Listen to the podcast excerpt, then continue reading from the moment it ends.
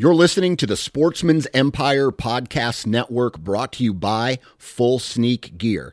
Check out their entire lineup at fullsneakgear.com. Also, be sure to check out our entire stable of podcasts at sportsmansempire.com. New from Moultrie Mobile, the Feed Hub offers first of its kind cellular connection and control for nearly any spin cast feeder on the market. When used with the Moultrie Mobile app, you can monitor feed and battery levels, run feeders on demand, receive alerts when feeders are clogged, and remotely adjust feeding times. The Feed Hub is ideal for anyone who maintains feeders. Remove the guesswork and save time by planning feeder maintenance before you drive to your hunting property. For more information, visit moultriemobile.com. Look, Bumble knows you're exhausted by dating. All the must not take yourself too seriously and 6 1 since that matters. And what do I even say other than hey? well, that's why they're introducing an all new Bumble with exciting features to make compatibility easier, starting the chat better, and dating safer. They've changed, so you don't have to. Download the new Bumble now. You're listening to the Sportsman's Nation Podcast Network brought to you by Go Wild. Go Wild is the fastest growing social media application for outdoor enthusiasts, and it's designed by outdoor enthusiasts. If you want more information, visit Google Play Store and download the app or visit timetogowild.com. Let's get outside. It's time to go wild.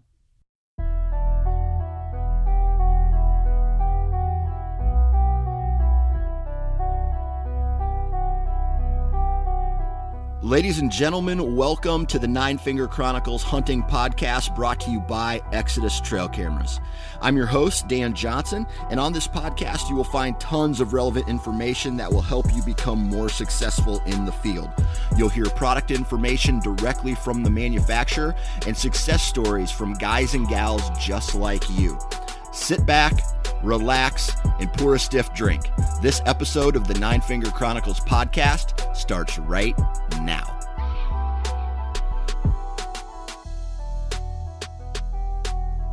All right, everybody, welcome back to the Nine Finger Chronicles podcast brought to you by Exodus Trail Cameras. And I'm going to be completely honest with you. 2018 flew by so fast that, man, I it's like it didn't even happen. And uh, yeah, there's a lot of big things that went down in 2018 that made it very special. But uh, I, I just cannot believe how fast time is flying when you have a full time job, you have another job, you have three kids, you have a wife, and other responsibilities outside of all those things. It gets it, it gets really really crazy, and it got really crazy this year. But with all that said, I am really looking forward to 2019. A lot of big things coming with the Sportsman's Nation, a lot of big things coming with Nine Finger Chronicles, and uh, just my life in general and the life of my friends and family. And uh, I tell you what, I'm really excited for everything that's going down and about to go down. And as 2019, you know, progresses and we get into it a little bit more, I'll have some more details for you guys about the growth of the Sportsman's Nation. But just like we always do, we have a really kick ass podcast today, and I'm joined by a legend. I mean, the dude, the dude straight up kills big deer every single year and he does it in Michigan, or he goes out west and gets the job done. He's uh, he's really good at what he does, but we're not going to be talking about strategy today. We're not going to be talking about how he goes out and does the uh, Western thing and gets the job done. We're going to be talking specifically about hunting gear and me and him kind of bounce ideas and thoughts off of each other. We share uh, how we go about um, acquiring hunting gear, um, what the decisions, you know, what decisions we make, uh, what we're looking for in hunting equipment, do's and don'ts, and whatnot. So this is a, a straight up hunting gear podcast, and uh, that's the topic. And we're doing it with uh, my new friend Andy May. And other than that, man, there's not too much to go over. I'll tell you. Uh, I got to do a quick commercial right now, and that commercial is going to be First one of the year, it's going to be Exodus Trail Cameras. And I'll tell you this I absolutely love their trail cameras. Now, you can go to ExodusOutdoorGear.com and check out all of the details about their cameras. But what I will say on this initial, my thoughts on this is when you turn them on, they work. And unlike a lot of other trail cameras that I've had in the past, you get into the third year, the fourth year of some of these trail cameras, and they they don't work like they should. And so far, every trail camera that I've used from Exodus has worked and has continued to work. And now I'm going on, you know, uh, three and four years with some of these trail cameras, and they're still fresh out of the box new. Uh, that means they're working flawlessly. Now, don't get me wrong, I still make dumbass mistakes, and I go and forget to turn uh, you know turn the camera on or i forget to put a sd card in or whatever user error but outside of user error definitely one of the best trail cameras i ever, have ever used and i really think you guys need to go check that out so uh, big also uh, trail cameras are a big part of my actual hunting strategy so take that into consideration now if you have any time, go visit ExodusOutdoorGear.com. And if you decide to purchase a trail camera, enter the discount code nine fingers. That's the number nine, followed by the word fingers, and you will save $20 on your trail camera purchase. Now, I've got the commercial done. I've got the intro done. Let's get into today's Gear Talk podcast with Andy May. All right, on the phone with me right now, Mr. Andy May. How you doing, man? Pretty good, Dan. How are you? You know, I can't complain. Uh, it's late season and there's no snow in Iowa, and it's it seems like it's December is trending towards warmer. And I got a standing bean field that I really want to hunt, but I I don't have any snow or cold temps to hunt it. So I'm I'm hoping for about ten inches of snow between now and the end of the season. Yeah, same here, man. It's like, uh, gosh, today I'm wearing a I'm actually wearing like a real light long sleeve shirt. The sun's out. There's no snow. Yep. Uh, yeah, it doesn't feel like your typical December. That's for sure. Absolutely.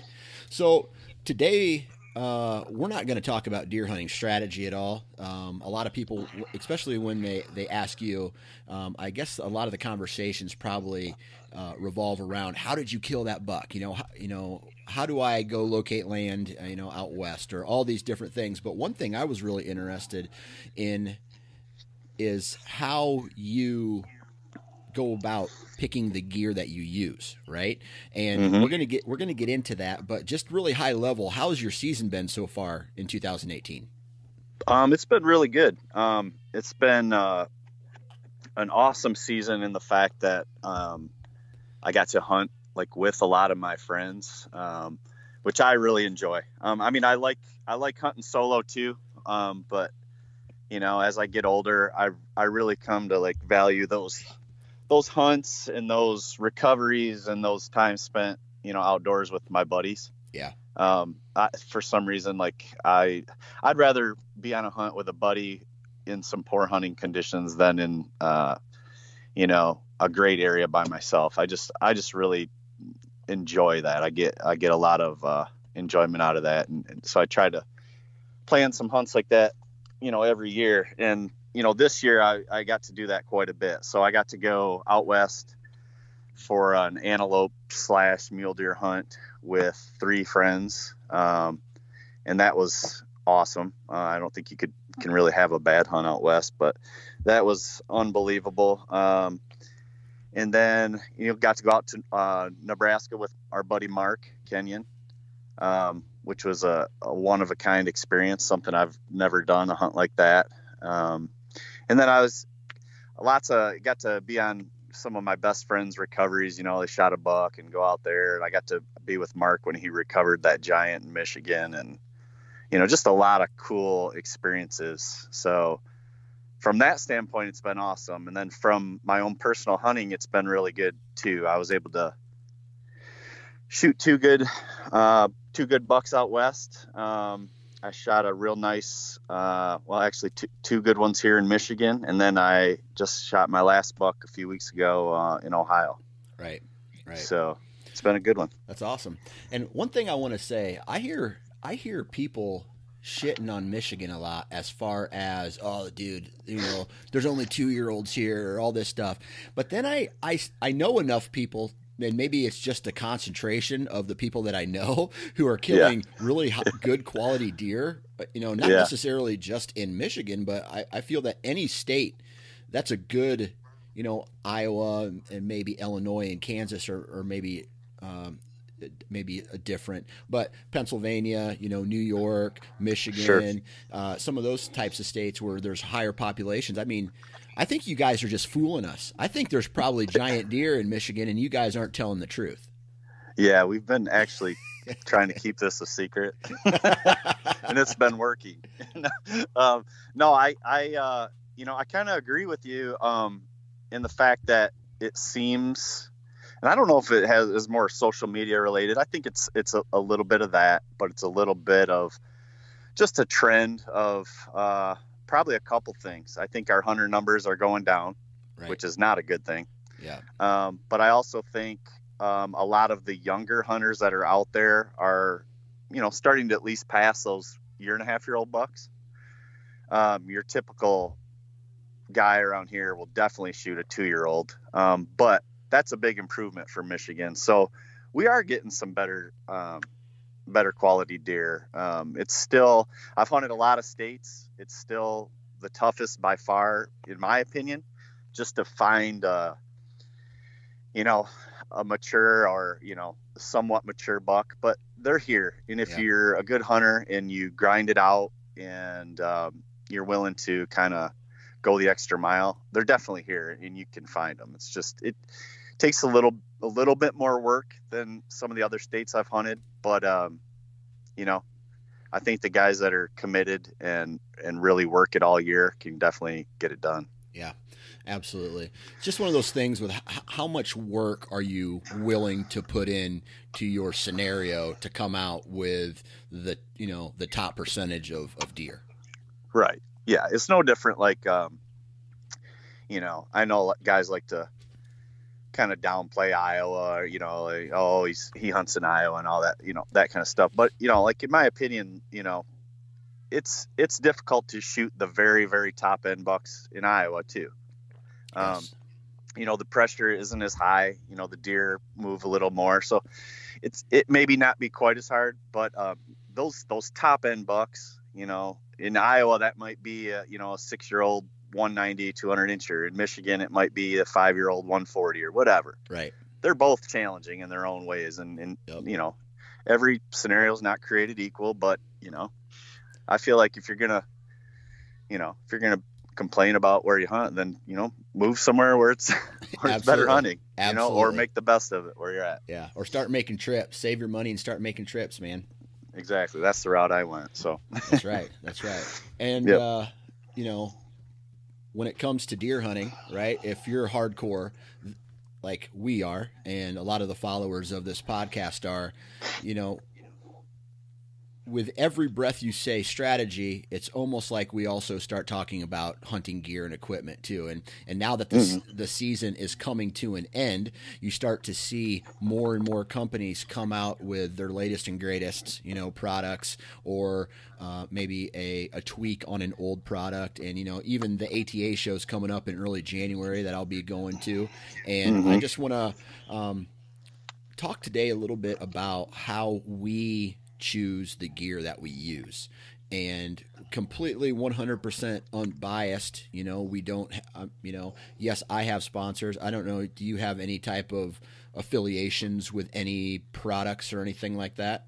No not at all. So i'm free to speak uh, open and honestly. Absolutely. Absolutely. And I'll, I'll do, I'll do the exact same thing as well regardless. Yep. but um, uh, i think the the first question that I want to ask you on the highest level possible is how do you choose what gear gets the final cut and comes with you into a tree stand or let's say like a western trip? Mm-hmm. Um well it kind of depends on I guess you know the product we're talking about, but I you know, I like to try things out, kind of test things against each other. Um, so I do tend to purchase quite a bit of things, uh, quite a bit of products, um, whether that's climbing sticks, whether it's a tree stand, whether it's bows, whether it's testing out arrows, whether, whether it's testing out different um, vane configurations. Um, I'm constantly testing gear against what I currently use.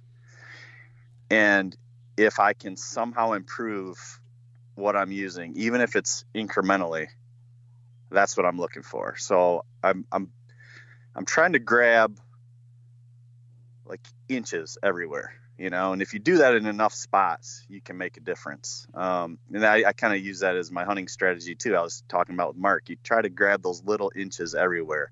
It doesn't feel like much when you're doing it, even with gear. You know, uh, I don't really need you know need that you know it's not that big a deal. That wouldn't make big that big of an improvement. But if you do you know grab some inches everywhere it can make a d- big impact on your success. So right. I'm constantly kind of testing things against each other or it might not even be one that outperforms but it just fits my style better or fits the hunt better fits the situation. So um, I don't know if that answers your question. Yeah. We can dive into, I guess, more specific details. So when it, you know, a lot of people out there, I mean, it's that season, and I, have noticed a gigantic influx of social media posts lately, and it's all these people, right? They're they're posting, um, and I'll just use the Mathews bow for example, right? The Mathews mm-hmm. new Mathews bow came out, mm-hmm. and mm-hmm. everybody now loves Mathews and there's a ton of all these posts. You know, it's all marketing and stuff. But sure, when it comes to you and the end goal of going out and killing shit, is there does brand to you matter at all? No, um, nope. And we'll just go. We'll just use a, the example of a bow. Um, I'm not brand loyal at all. In fact, you know, in the last 10 years, I've shot Hoyt, I've shot Obsession, I've shot Mathews, um, I've had some Bowtechs. Um, what I've found is that for my style and what I think helps me um, as far as a, a bow, I want something that is very smooth on the draw.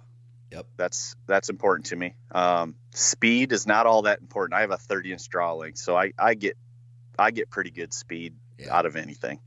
Um, but that's never been a huge uh, draw for me, regardless. Um, because like from my testing, what I found is if I get too fast, I get more erratic uh, broadhead flight. So I like to keep it kind of in a certain range where the flight seems a little more stable and repeatable for me, more forgiving.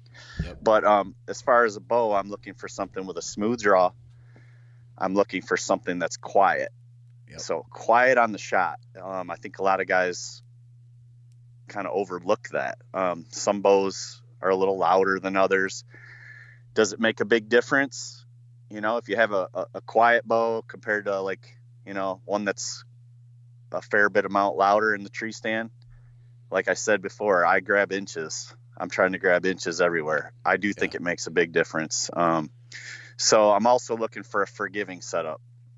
And I test that out. I test it out real extensively um, all off season. So, you know, I I'll have I have my my bow, my my mainstay that I've had the last few years that I feel very confident. I feel like when that thing's in my hand, I feel like a sniper. I really do. And so I will buy bows. Usually I get them used. I'm not out purchasing new bows, but I'll, I'll get them off Archery Talk, try to get a good deal. I'll test them against each other, and then if it doesn't, you know, if it doesn't wow me, I usually just sell it on to the next guy. You know, I enjoy doing that with my time as well. So you're not really, you know, you might be out 20, 30 bucks when it's all said and done due to shipping and that sort of thing. So not a big deal, but you know, I do some pretty extensive testing, usually at 60 and 80 yards um, and I know what I can do with my current setup, and I know you know what my average size groups are, that sort of thing. And then I just kind of that's the, my process. I kind of test against the standard. Yeah. And I've been doing that over the years. And if I can find something that's more forgiving, something that, um, you know, when I don't make the perfect shot, it still hits the middle. You know and when the when the pin is on the center and that bow goes off it hits right behind the pin. That's the type of bow i want. And i've had bows that don't do that for me. And it might be the cam system. It might be the grip. It might be um, you know maybe the the let off is a little more demanding. It, it could be it could be the balance of the bow. It could be a number of things but just finding something that fits me like a glove. Does that make sense? Yep. Yes it does. Yeah so go ahead. and i think that's one thing with all gear right I mean, mm-hmm. if you're confident in what you're using, I feel that's half the battle. Whether or not you know, if you were a computer and you were your your job was to analyze one bow or one product versus another product, you know, yeah, they could be exactly the same, but if your confidence level is a little bit higher in product A versus product B, you're definitely going to want to use product A. Yeah. Right, exactly. Yeah, confidence confidence in your gear is is huge, and that's and that's really you know what it comes down to. It, um, you know, when things come out, um, you know, you see things that kind of spark your interest. You're like, oh, that looks good, or that you know, I think I want to try that. But I'm always kind of testing things against you know the standard, what I have been using, and what I think is the best for me that I have been using. So, gotcha. I've tweaked some things, you know, over the years, and um, in fact, this year, uh, you know, I was able to try out quite a few new things and you know, found some things I liked, some things that, you know, nothing that I really didn't like, just some things that I probably won't use. You know what I mean? So yeah. I, I do go do a lot of like, you know, buying and selling and that sort of thing. And I, I get some just relative enjoyment out of that too, uh, like in my spare time. So, right. So, staying on the subject of bows, how many mm-hmm. how many bows do you go out and shoot throughout a year to determine whether or not uh, it's improved on your standard, so to speak? Um, it just depends. Um, you know, there, there's been years where I've you know kind of went through two, three bows.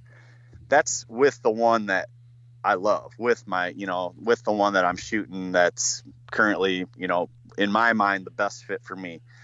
You know, maybe one will come out or maybe it's a, you know, a bow that's a year or two old that like, hey, I wanted to, I've always wanted to try that one. I like the specs on it. People, the reviews are good. The people say it's quiet, it's forgiving. Those are the ones that I might wait a year, pick it up used and, and give it a try um, and test it out.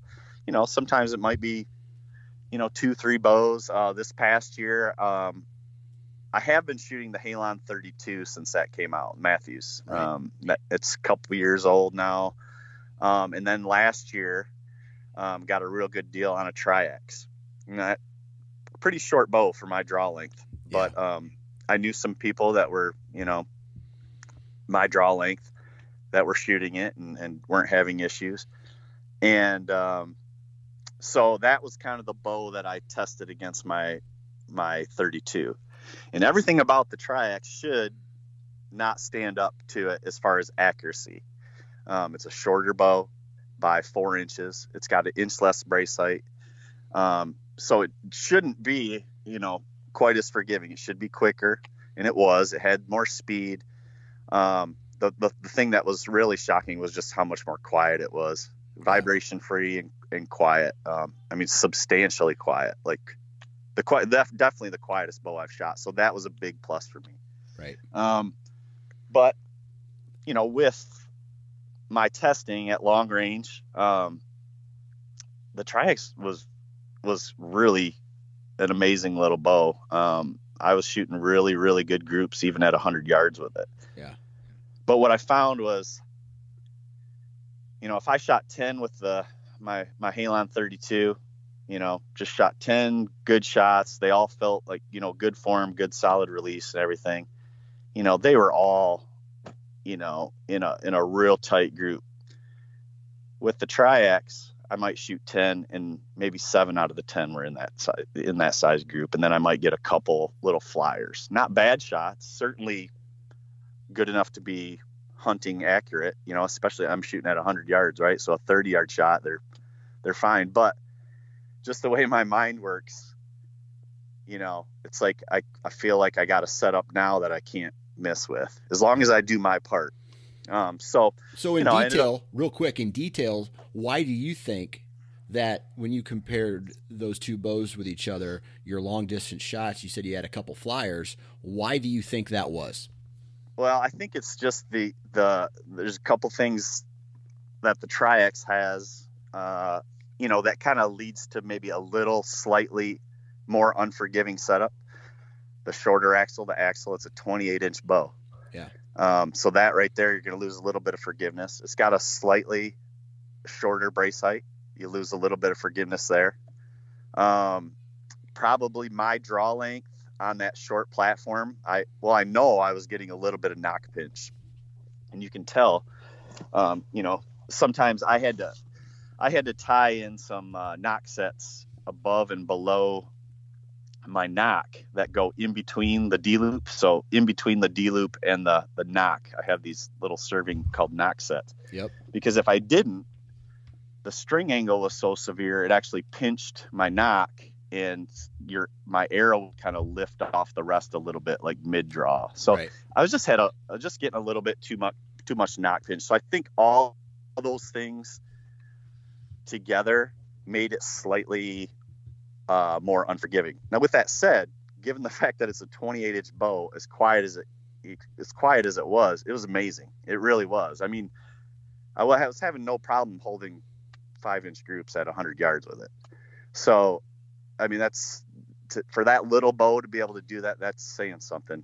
At my draw length, I felt like the 32 just fit me a little better, and um, you know the new ones came out this year and you know i'll be looking at them but i'm looking at some other ones too. And you know i don't know. I, I might just stick with what i have. Um, but i enjoy archery. I'm kind of an archery nut in general. So i, I enjoy uh, tinkering and, and trying to grasp that next level of accuracy you know? Yeah absolutely. And that's one thing that kind of i've learned uh, in my progression at, from archery, right? Just I fell into that trap of, oh, dude, I got to have a fast ass bow. I got to have a really fast bow. And my draw length is 39, or excuse me, 29 and a half. And mm-hmm. um, just like you, I don't really need to worry about speed because I'm going to get it, right? Oh, yeah. So yep. what I found was that. Um, because uh, the first bow that I had that I would consider a high end bow was a Bowtech Tribute. I mean, it was way back, in, like this was 2006, and yeah. that bow just was completely different than anything I'd shot, right? And then I had that bow for a while. Um, then I jumped into Elite for a while, had a couple Elites, and then um, and then last year, uh, 2017, I hunted with uh, one of those. Um, uh, gearhead bows, right? Completely different, double risers, yeah. uh, it's like center point technology. Just a really like unique looking bow, but completely dead in the hand. Awesome, like a real smooth draw. But the shorter axle to axle, I, I really do think that I got a little nock pinch. Um, mm-hmm. You know, similar to what uh, you were talking about, um, and then you know, with Prime coming on board as a partner, and this is where you know you know, I can only give, you guys can only believe me so much, I guess. But um, the one thing that I love about Prime is I feel that th- with the double cams, I think that adds so much stability to your draw mm-hmm. and, and your your you know when you're holding it right before you release and there's so much more for, it's so much more forgiving than anything else that I I noticed that that compared with a heavier arrow setup, man, my I was just and, and I have shitty form and I'm self-admitted on that. But when when you add a really forgiving bow with heavier arrows, your accuracy is just gonna. I feel it just increases twofold.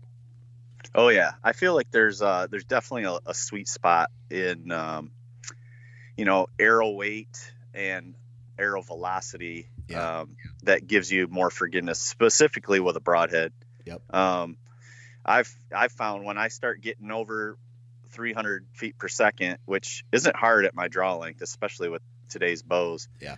That um, you know, you throw a fixed blade on there, and it's a little harder to control. And I like to. Seems like.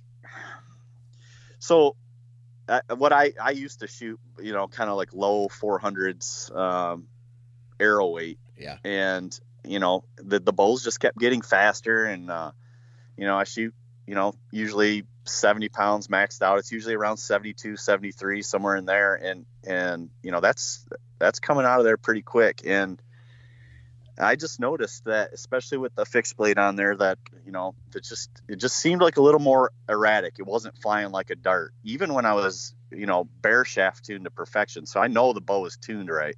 Right. Um, but so I started, like you said, I started bumping up my arrow weight a little bit, and I was getting much more stable flight, especially with broadheads, much more consistent.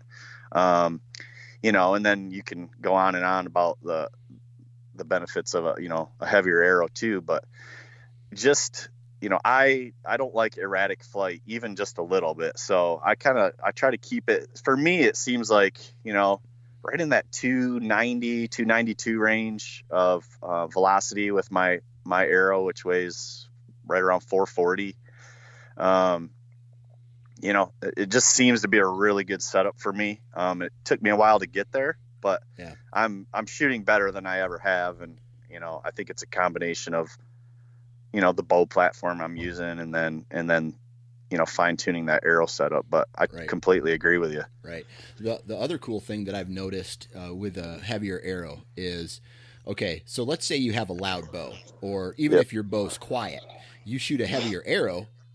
I feel that that even, I, I noticed that when I jumped up from a, a, I went from like uh, uh, 420 grain arrow to this year I bumped all the way up to about 490, 495, I think it was somewhere. In between. Yeah. I, was, I think it was actually 494 grains. Yeah. Um, and that was with a hundred, a hundred grain broadhead, and um, and I th- that even made my bow, bow more quiet.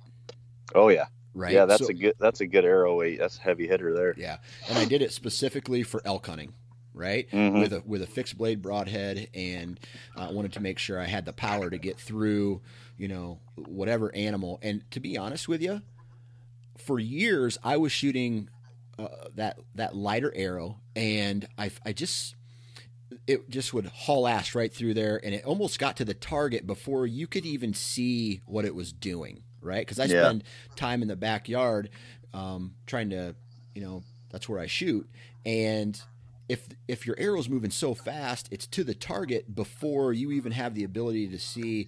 Okay, do I have any, I guess, up or down, left or right movement on my tail end of my bow, which tells you that you have some erratic movement in, in your in your bow, right? Sure. Or in your yeah. arrow. So once I added it, it slowed it slowed the arrow down, and I was starting to see, you know, not necessarily at 20 yards, but at 40, 50, 60 yards, I was starting to see a little bit more arch in the arrow flight, which mm-hmm. means you know it's slowing. It's it's not going as fast, but at the same time, I bumped it up, and although it's not going as fast, man, I was slamming at 60, 70 yards. I was going th- all the way through my targets at that yeah. at that arrow weight. And although it sucks, it, it's it's pretty cool to know that if you hit an animal at that distance with that arrow, something's going to happen to it. It's it's going to go through the bone. Oh yeah, yeah. I I agree. I uh, accuracy and uh, and penetration. Um, you know, definitely uh, accuracy, penetration, and a quiet setup. Mm-hmm. You know, mm-hmm. those are the things that I I value the most. Um, speed. You know, like you said, we're gonna we're gonna have we're gonna get there with speed, especially at our draw lengths. And and to be honest with you, it's kind of I think that's overrated a bit anyway. Right. Um, a lot of the more of the short draw guys, I think, tend to, you know, they feel because they're drawing 27, 28 inches, they need, you know, need some more speed. And, and I guess I get that. Maybe I would feel a little bit more like that too. But, um, yeah, the, the, the, the heavier arrow definitely will quiet your bow down. Um, you know, deer, deer react, especially like if you're in a wooded setting and it's calm, um, you know, one of the, those real quiet days, like deer hear that bow and they react. And uh, it doesn't happen all the time, but it happens enough. And I think a lot of guys hit high, a lot of guys miss over the deer.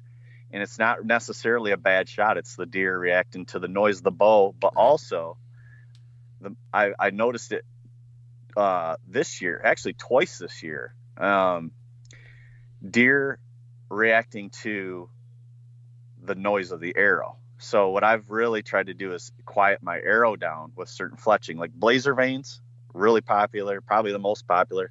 They're pretty noisy in flight.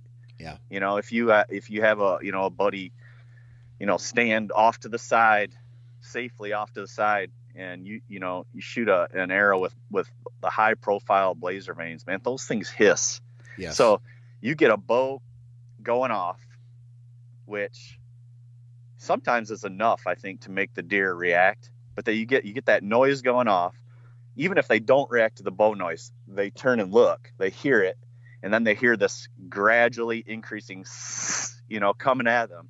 They're quick, and you know, if it's at 20 yards, no, they're probably not going to have enough time. But if they're at 28, 35, you know, Yep. you start getting at those longer ranges, they got plenty of time because I shoot a pretty fast arrow and it's happened to me. So Yeah. um, I switched to a lower profile vane. Um, and this year I'm going to be uh, testing out a four fletch because I hear that's even quieter. So oh yeah. constantly tweaking, you know? Yep. I'll tell you, last year I shot a four fletch arrow and I loved it. And shit got away from me this summer. And the arrow company that I tried to buy uh, my arrows from, uh, I don't know if they went out of business or what the deal was, but they just weren't like, they weren't there. So I ended up buying a different arrow and with and put three fletchings on it. And dude, I could tell instantly with that first arrow that I shot with those those blazer vanes, three fletch blazer vanes, as opposed to a lower profile four fletch setup. I was it was night and day. I mean, I could Yeah. I could hear it. Of course, the arrow was slower too, so it was in the air for a longer period of time. So maybe that was part of it. But um, you know, I, I really do think, and I I most certainly will be shooting a four fletched arrow setup this year as well. Yeah, I bought some of those. Uh, they're called Fusion uh, Q2. I think they're called Q2i, one point, uh, one point seven five inch. I just bought a big batch of them, and I'm going to be fletching those up with a four fletch. So they're a low profile. They won't have as much wind resistant. They should be quite a bit quieter. So, other than that, I'm really happy with the arrow setup. I did have uh, uh, my Michigan buck, my big, my my real big Michigan buck I got this year um, when I wrote the st- I wrote the story of it um, on a, a hunting forum that I go on, and and I was explaining when I shot that deer, it was it was a it was a little bit longer shot, something I felt very comfortable taking, um, broadside, relaxed deer, uh, you know, calm conditions, but I don't know what it was. It was like the perfect scenario where when I shot, I could just it was almost like slow motion. I heard the arrow go the whole way. Yeah. And I didn't hear a hiss. You know, I didn't hear anything uh, that you would normally think you would hear as the arrow's flying through the air. But I heard a I heard a whistle, almost like a, and I was like, "Whoa!" Like I I just I I, I heard the arrow hit the deer. I knew I hit him. I didn't know where I hit him because he reacted Right. but I but it stuck in my mind like man that arrow was like whistled like that broadhead whistled yeah. And it's a broadhead that I had shot some animals with performed great they shoot on the money right with my field points at 100 plus yards so they're incredibly accurate but that was unacceptable Right. so um, the deer ended up the deer ended up reacting not to the bow. It was not to the bow. I'm I'm confident of that. It was that whistling of the arrow. I heard it. I heard it the whole entire way. And um, the deer kind of whirled and it hit him more like forward, kind of at the base of the neck. Yeah. Um, not where you want to hit a deer, but he didn't go far at all. So I got a little lucky there. Yeah. Um, but I went to, uh, you know, I, I went out and tried to replicate that, and, and I couldn't really hear it. And then I went back out um, a few more times, and I had a buddy that was out shooting with me listen, and he got up. You know, I shot farther back. I got it like 60, and I had him get up, you know, 30, 40 yards, but way off to the side. And I was like, just listen, can you hear anything? and I shot. And he said, "Man, that thing really whistles, like like not a hissing noise, like if an arrow cutting through the wind. It was making a whistling noise. I was like, man, and I, I think it's just, uh, you know, maybe those small little, you know, holes, those little vented holes. I think sometimes they just, and certain broadheads maybe can create, you know, a little bit more noise. You know, there's definitely broadheads that are more silent in flight. So right, I had to ditch those, and uh, even though I was super confident in them, I really do love them. Um, but I had to ditch those because I, I just can't have that happen. Yeah. I remember having a problem like that once where I don't know if it was if the arrow was built and the insert wasn't put back into the arrow far enough to screw the broadhead in. So when I when I was uh, you know shooting my broadheads, I also had a whistling, but I realized that it was the gap between the broadhead uh, ferrule or the uh, yeah, that's right, and there was a like a really one sixteenth, two sixteenth inch gap. Between mm-hmm. the broadhead and the actual beginning of the arrow, and that uh-huh. that is what was making the sound. So I took the broadheads out and I put one of those. Um, some broadheads come with them. There's like a little rubber stopper, mm-hmm. and so I put a a little rubber stopper in between the broadhead and the shaft of the arrow, and it quieted them down. Okay. So I don't huh. know. Maybe that maybe that was it. But anyway, it that worked for me. Um, yeah. Yeah, that's uh that's not good. So no. yeah, a quiet bow, quiet arrow, quiet flight. Um, you know, accurate. You know, those are the things I'm really striving for on the, on the archery end of it, uh, yeah. which I'm sure we all are. I think some of that stuff can get overlooked. You know, most yeah. shops just send you out the door with, you know, dozen arrows and those big blazers, the high fletch, you know, high profile fletching, and yeah, you know, most guys I guess don't. Maybe I don't. I don't know if maybe I'm weird that I look into things that deeply, but you know, I think I think there's guys out there that do, and and yeah. a lot of people out there that don't, right? And maybe don't even care. But so let's talk to real quick about: Are you a fixed blade guy or are you a mechanical guy?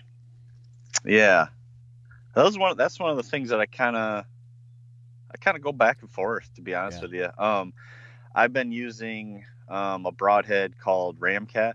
Yep. Um, and they're, I, I, they they do have movable blades, but they're not a mechanical. Um, yeah. They're they they're they're designed to if in the event that you don't get a pass through, which on those I just blow through everything I hit. But in the event that you don't get a pass through, they can kind of work themselves back out and the the blades fold back and they're sharp on the backside too. So it's almost like they're getting shot twice. Yeah. You know, so they're on the, the they're cutting the whole time they're working their way out. And those things are really accurate.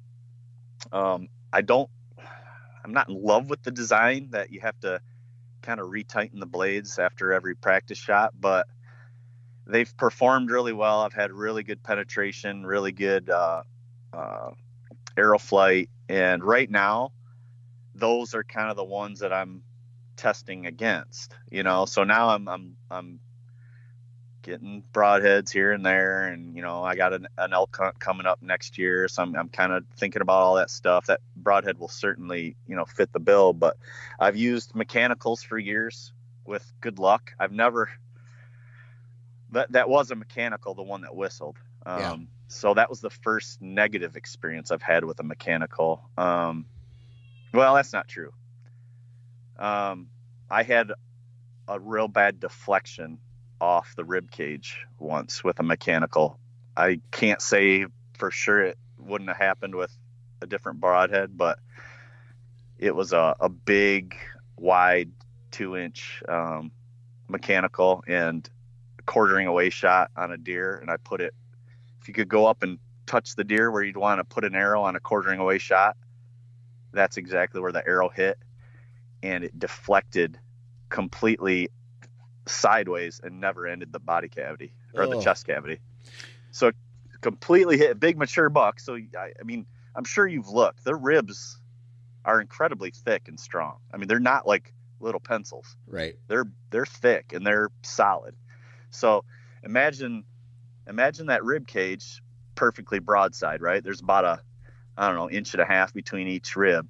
Now slowly turn that rib cage quartering away. Those gaps between those ribs disappear, right? Yep. So now you got like a wall of ribs. Yep.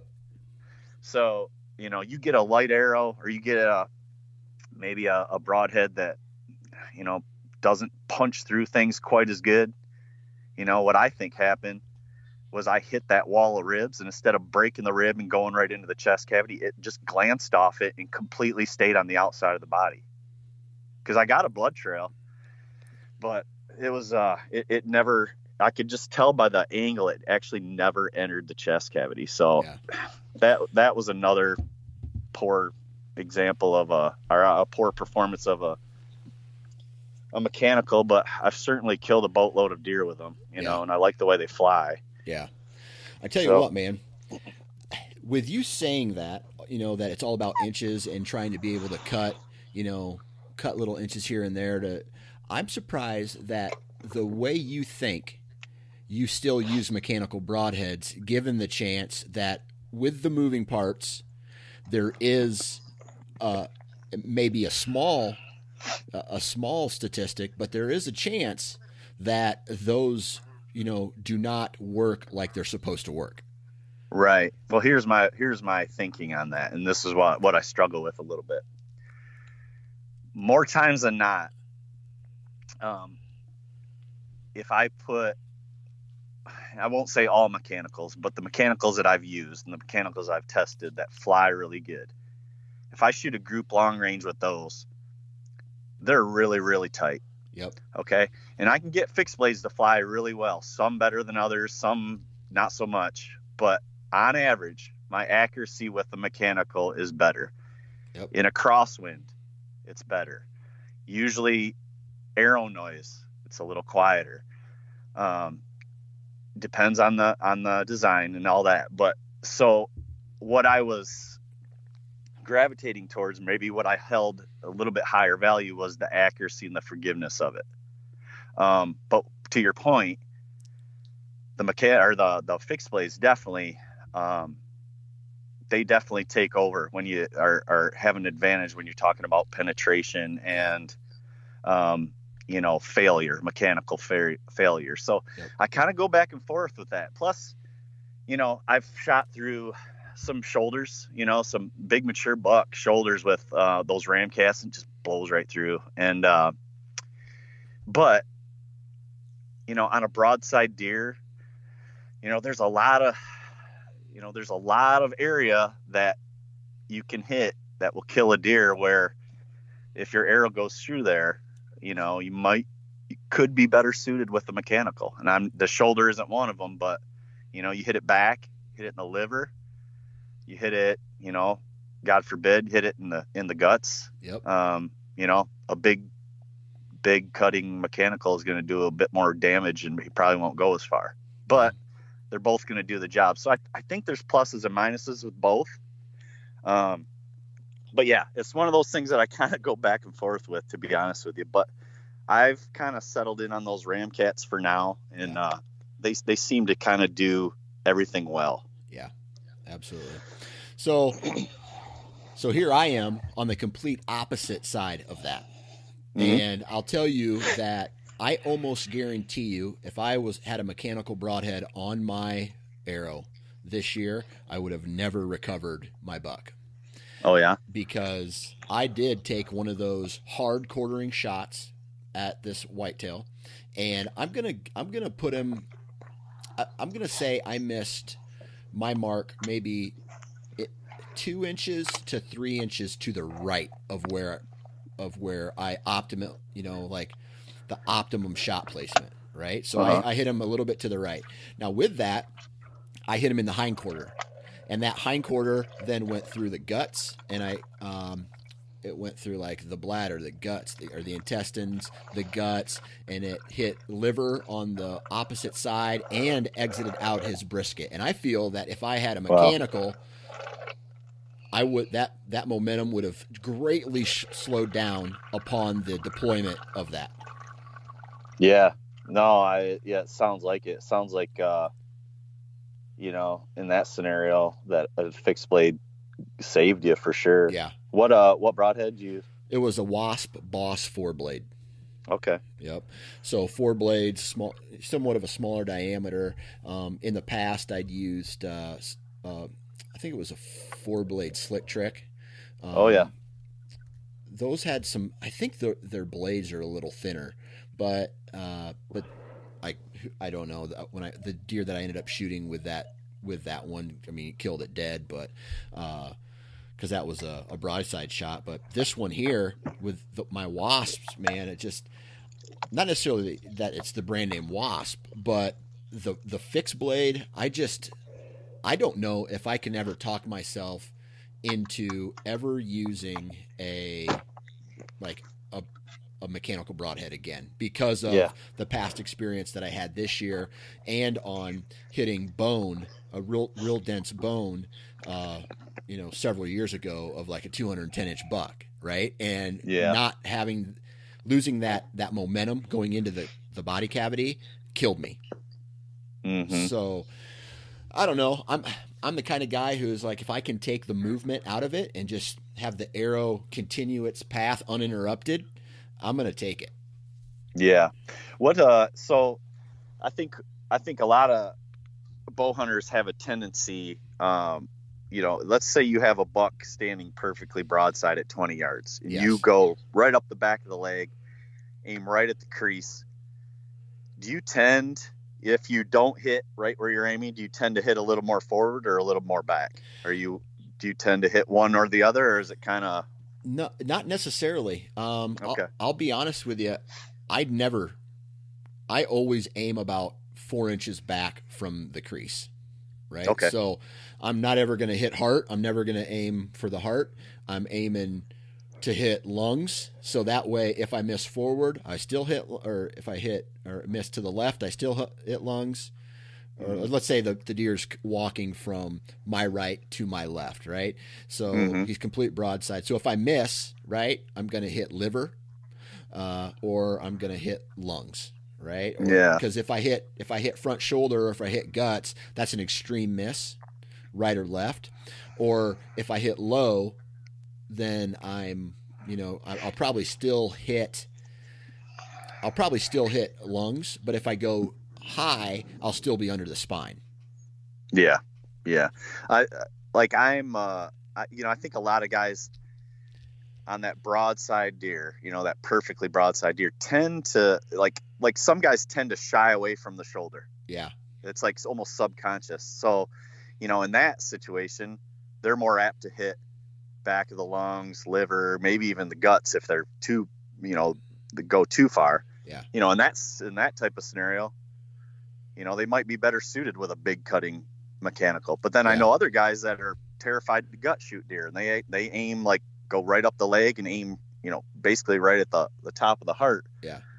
That brings the shoulder into play a little more. So, I'll tell You you, know, what I- though, I like I've I bet you in my entire hunting career, I've only had two or three complete broadside shots, uh, and one of them was last year. Everything else has been a quartering, quartering to or you know to me or away, mostly away yeah. just it's just in my setup. Like I, I never I honestly never want a deer to walk in front of me completely broadside unless I just feel that the way my setups are, how my wind where my wind's going, where the deer I, I expect him to be coming from, he's gonna be quartering towards me until or he's gonna loop on a, a corner or something and he'll be away, but never like perfectly right in front of me. I don't know. I guess that's just how I set up. Yeah, yeah. Hmm, interesting. Yeah. All right. So we've talked a lot about bow, the bow, the arrow, and whatnot. Now, the thing that keeps us out in the timber, right? Our gear, our clothing, um, boots, hats, you know, all that stuff. Because you can have the greatest gear, but if you get cold or you start sweating balls too much, you're going to be uncomfortable and you're going to want to get out of the woods or you're going to go back to the truck or whatever. So when it comes to, and I think we just start with clothing. Uh, where where does it start for you? Um, well, I definitely, uh, you know, let's talk about like your typical Midwest hunting tree stand, you know, kind of like what we do. Right. Um, you know, obviously I want something that's quiet. Um, you know, I don't like I don't like loud clothes, even like fabric that's like loud rubbing against each other. Yeah. I don't like that. I like I, I like really quiet stuff because, you know, it seems like a, a decent portion of the time I find myself, you know, if I'm not if I'm not in my stand, um, you know, I get into deer on the way, or I decide to hunt from the ground and and doing more of a you know kind of like a spot and stalk situation or ambush from the ground, and it's just like, you know, loud fabric can sometimes break your hunt, especially in one of those situations where I described earlier, where it's like dead calm. Like deer just pick up on that stuff. So I, I like stuff that's really quiet. Um, obviously, uh, you know, warmth in the cold. You know, we we live in Michigan and Iowa. You want something that's warm, keep you in the stand. Uh, you know, longer will allow you to to sit still longer. You know, because you aren't fidgeting around. I know when I get cold, I start fidgeting around and moving. Um, this year, uh, I incorporated a, a, puffy jacket into my system, which was really cool. Um, guys think about that more for like an out west thing, and I did use it out west. But I have this puffy jacket that, you know, basically squeezes up into nothing, and I can throw it right in my pack, yep. about the size of a, a, a softball, and it was awesome because I I had um, I got a lot of like suits. You know, I got like my early season suit, and then I got like my early mid season suit, and then I got my mid season. You know, I got way too much crap, right? So I was able to actually sell off a bunch of my stuff this year because that puffy allowed me to hunt a, a pretty wide range of uh, conditions. So like I was wearing the, you know, kind of my, I guess my mid-season suit, you know, 50, 50 degrees, you know, somewhere in there with one, you know, you know, one base layer. And then uh, when it started getting a little cooler, I just threw that puffy on under that, and I wore that same setup down to 15. Yeah. And I mean, I've never been able to do that, go from 15 to 50, basically wearing the same outer layer. So that I, I really like that. I, I was able to kind of get rid of some of my crap, you know, um, and it just I just found that real valuable um, to kind of incorporate. Do you use anything like that? Yeah. Let me ask you this real quick: Was it down or was it synthetic?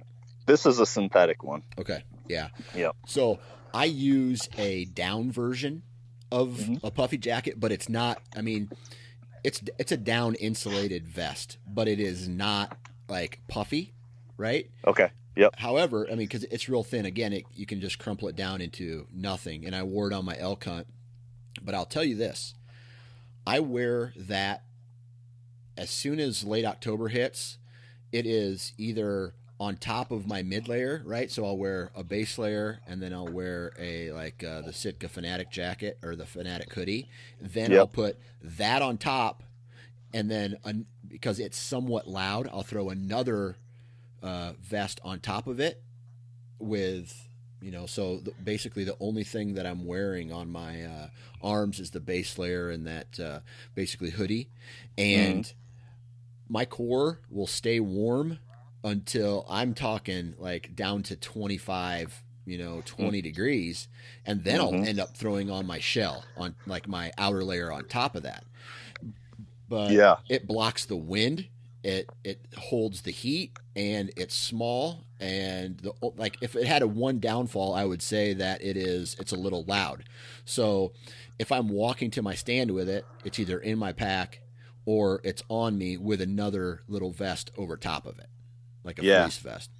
Yeah, they're real valuable. My, mine, uh, I think I did have a, um, I had a down, Under Armour down vest that my local, our, our local uh, archery shop here had, and it was on clearance. It was like forty bucks. It was regular like one twenty. I was like, shoot, man, I'll pick this up and try it. It was down, and it was a little noisier.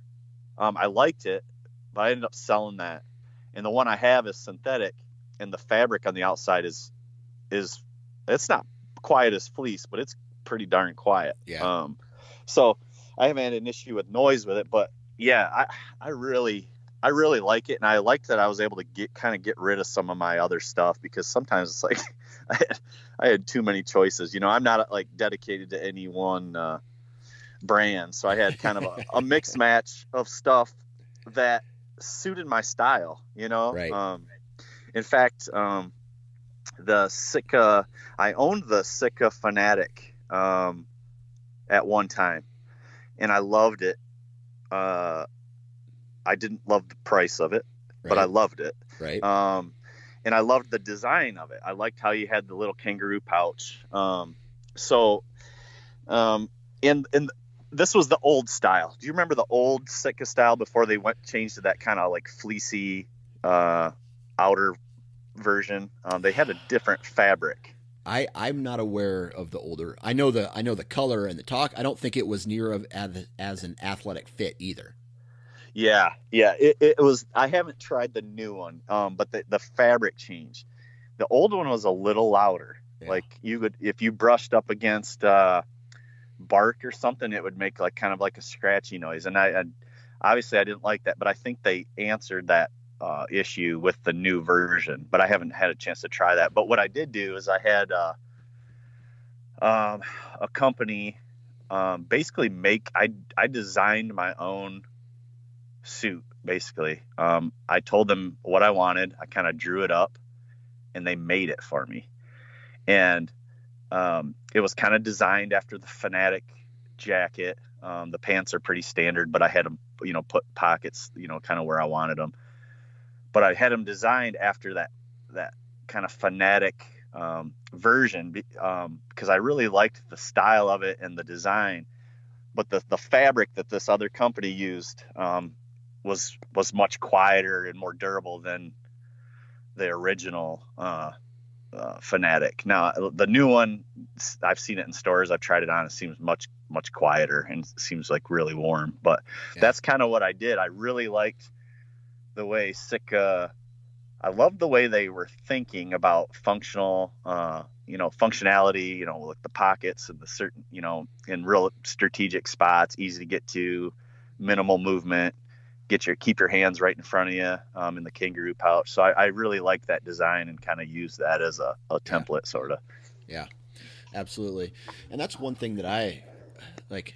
Another thing that I noticed, I guess, is some of these some of these garments, whether it's Sitka or another company, that have windstopper built into them, right? Yep. And and I feel like you're trading if it has the windstopper, then it's going to be a little bit louder piece of equipment. Like it's going to be a little bit louder garment. However, there's a couple garments that I used on my elk hunt this year where it ended up like I was wearing my base layer. I was wearing uh, uh, the Fanatic hoodie again. I think yes, and then I was wearing this this what was called the mountain jacket, and man, what I like about it, and, and this transferred over into the deer woods back in Iowa, is there's times where there's a little bit of wind, and the wind is causing you to get cold. But if you have the wind stopper, you don't necessarily have to add more layers. The wind yeah. stopper keeps you warm itself. Yeah. So I ended up wearing that most of October, uh, even I think a couple days into my uh, uh, into the my rutcation and until I had to start bringing out the heavy hitters. And dude, if some of this technology for garments is crazy, but like mm-hmm. you said, you get into this stuff and now you're starting to pay a, ton of money for it. So, so mm-hmm. next question is obviously price plays a plays a role in everything we do. How do how when it comes to functionality versus price, where do you give and where do you take? Yeah. Um,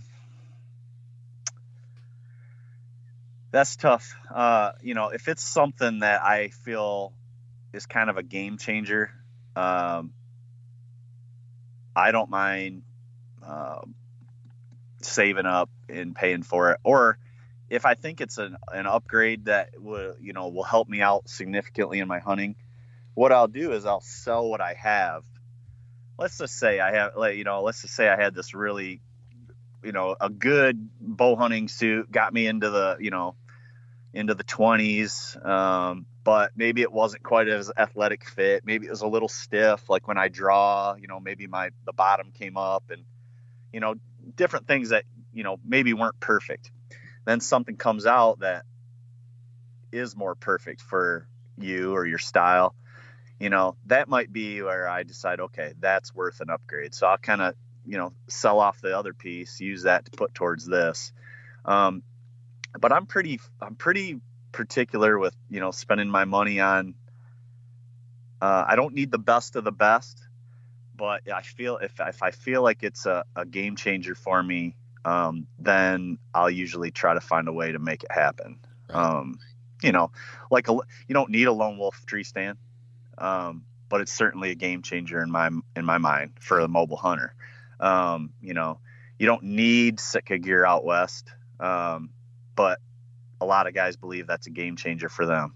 Um, you know, so it just it just kind of depends. It's kind of up to up to you. But I definitely don't like blowing a crap ton of money on gear. Um, I try to spread it out over time. I'd rather spend my money on a tag to the next state or some gas money. But yeah. um, you yeah. know, but uh, but but yeah, if it if it's something that I think um, you know can be have an impact on my hunting in, in a good way, then then I usually try to make it happen. Yeah, and aside from the actual hunting gear, and what I mean by that is the stuff to kill the animal, like the bow, the arrow, the gun, whatever. The clothing side of it, you'll probably, if you search hard long enough, you will find something that resembles, let's say, a Sitka or a Kuiu or whatever the top end hunting gear is in the hiking, mountain climbing um, uh, arena that is going to be cheaper.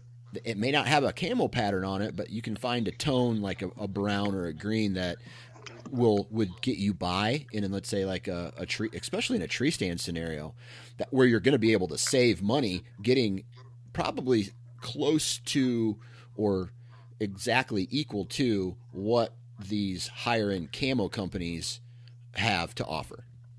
Oh yeah. Yeah. Um, well, a perfect example was my Wyoming hunt out west. You know, it was, it was pretty warm conditions. we wanted a, you know, a light pant.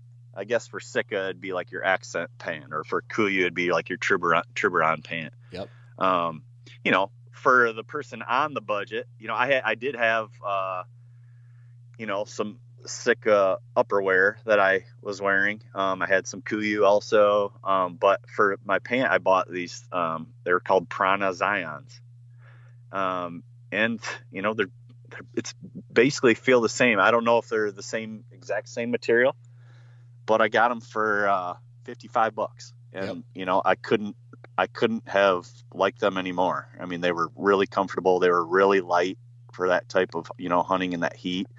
Um, so, you know, you're right. Yeah, it, you don't have to go out and spend fifteen hundred dollars on the whole system. You know, you can pick and choose if something looks like it's gonna fit your style. If you're more on a budget, you know, much rather you get out there hunting, um, you know, in anything than uh, you know trying to feel like you have to get the top of the line stuff because you definitely don't. You know, especially just to to kill deer. There's guys out there you know, slamming some hogs in some Walmart. Gear, yeah, you know, absolutely, so. absolutely. Uh, now, speaking of game changing type changes, and I, I want to say I want to talk a couple products real quick that not necessarily. I, I well, I'm going to say they changed the game because I used to be the guy who was cotton everything, right? Like, mm-hmm. I, I, didn't I didn't have a huge hunting budget. Um, I would wear like four hooded sweatshirts and then a camo shell over top or you know a real like maybe maybe a synthetic t-shirt or you know maybe one pair of the the heavy quote unquote wool socks when they're like 10% wool or whatever that you would find at Walmart. But yeah. when I changed from that to maybe a lightweight and then that uh, maybe a, a, a synthetic type base layer to now a merino base layer. I'm telling you, with merino base layers and wool socks and, and whether it's a liner and then a heavy one over top of it, or you know just a liner depending on, especially on my uh, my elk hunt this year, just a, a lighter weight uh, merino sock. The the ability to wick moisture away so that you do not get cold in your tree stand is one of the biggest things to staying out longer and being more comfortable than I've ever crossed in my path. Yeah. Yeah, they th- that merino um is is definitely uh is definitely worth the money. And there, there's lots of companies out there that, you know, you can you can find some decent deals on uh, some good merino stuff, but um I use that uh I do use a, a some synthetic in certain situations, especially yeah. where I'm going to be sweating a lot and I need something to dry quickly, like out west. Yep. Um, but in my tree stand this year, especially when the temperatures got a little colder, I had I had merino against my skin. It's just it's much warmer. Like you said, it just regulates your heat better. Um, that's one of those things that you know, if, if you're thinking about you know a base layer system, that's definitely something to look into. That I think uh, you know, could certainly be labeled a game changer for sure, especially for guys like I'm not actually a guy that struggles with being cold all that much. Like my buddies will have like four layers on and I'll have a base layer in my outer shell. Like, you know, I'm just I've always been that way, but um almost all my friends have converted to like merino type stuff and uh it, it, it definitely has helped them with that in that area. Yeah.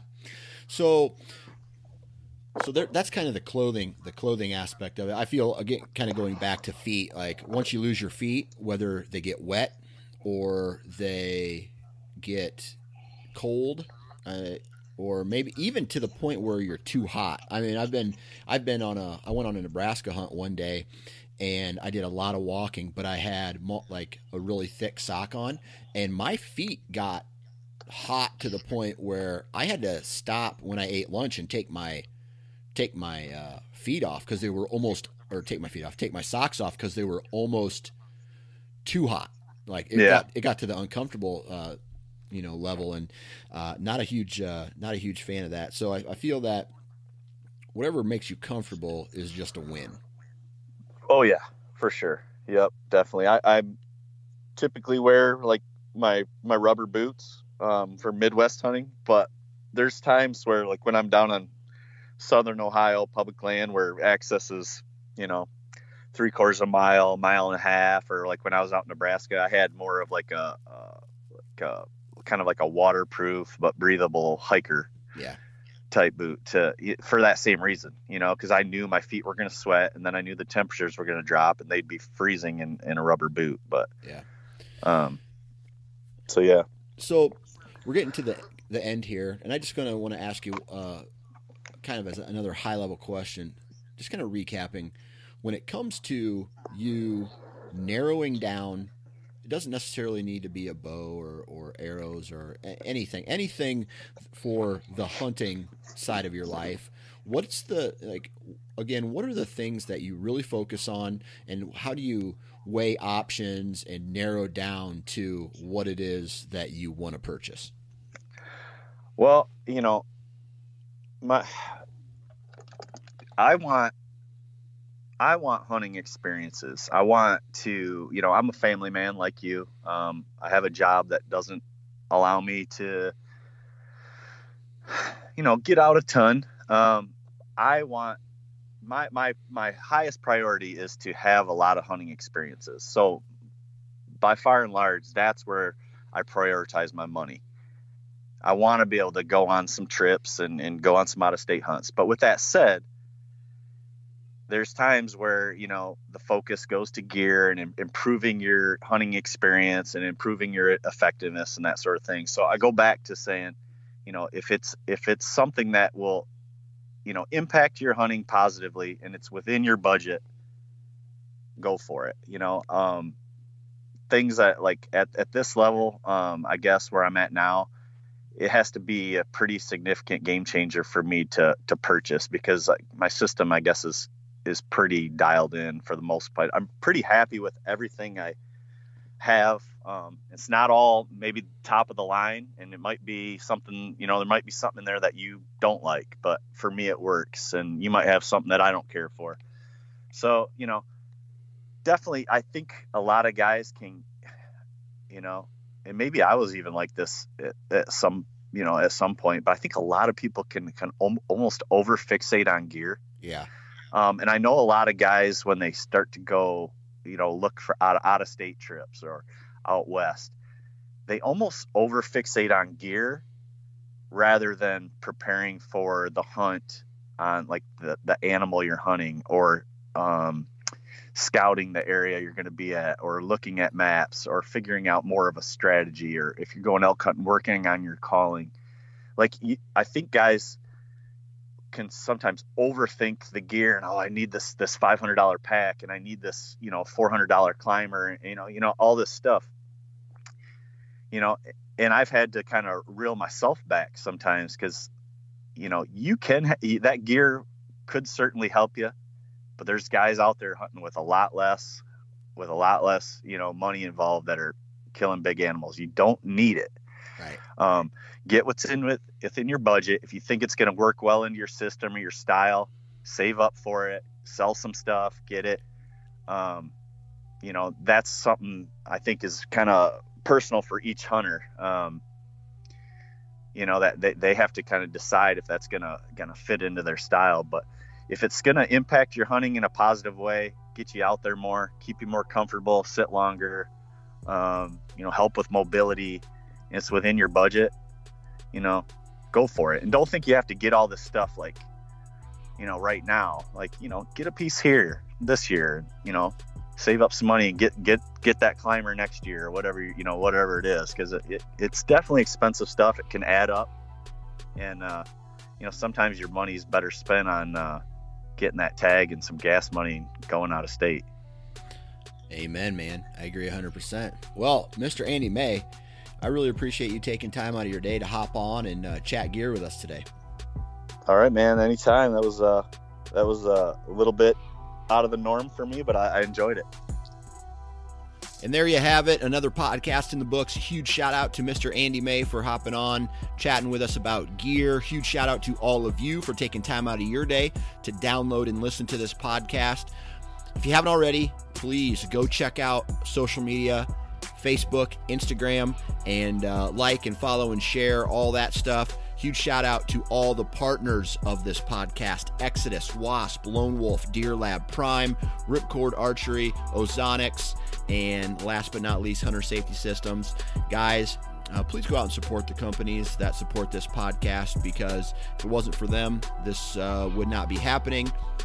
And if you also have some time, please go leave a review on iTunes or wherever you download the podcast. Let everybody know what you think. Five stars would be great. Other than that, Happy New Year.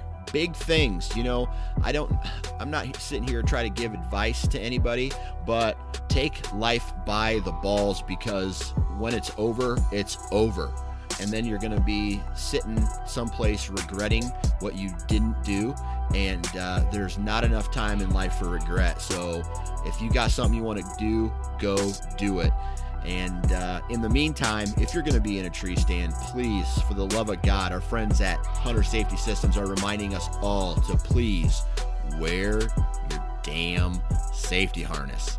Happy new year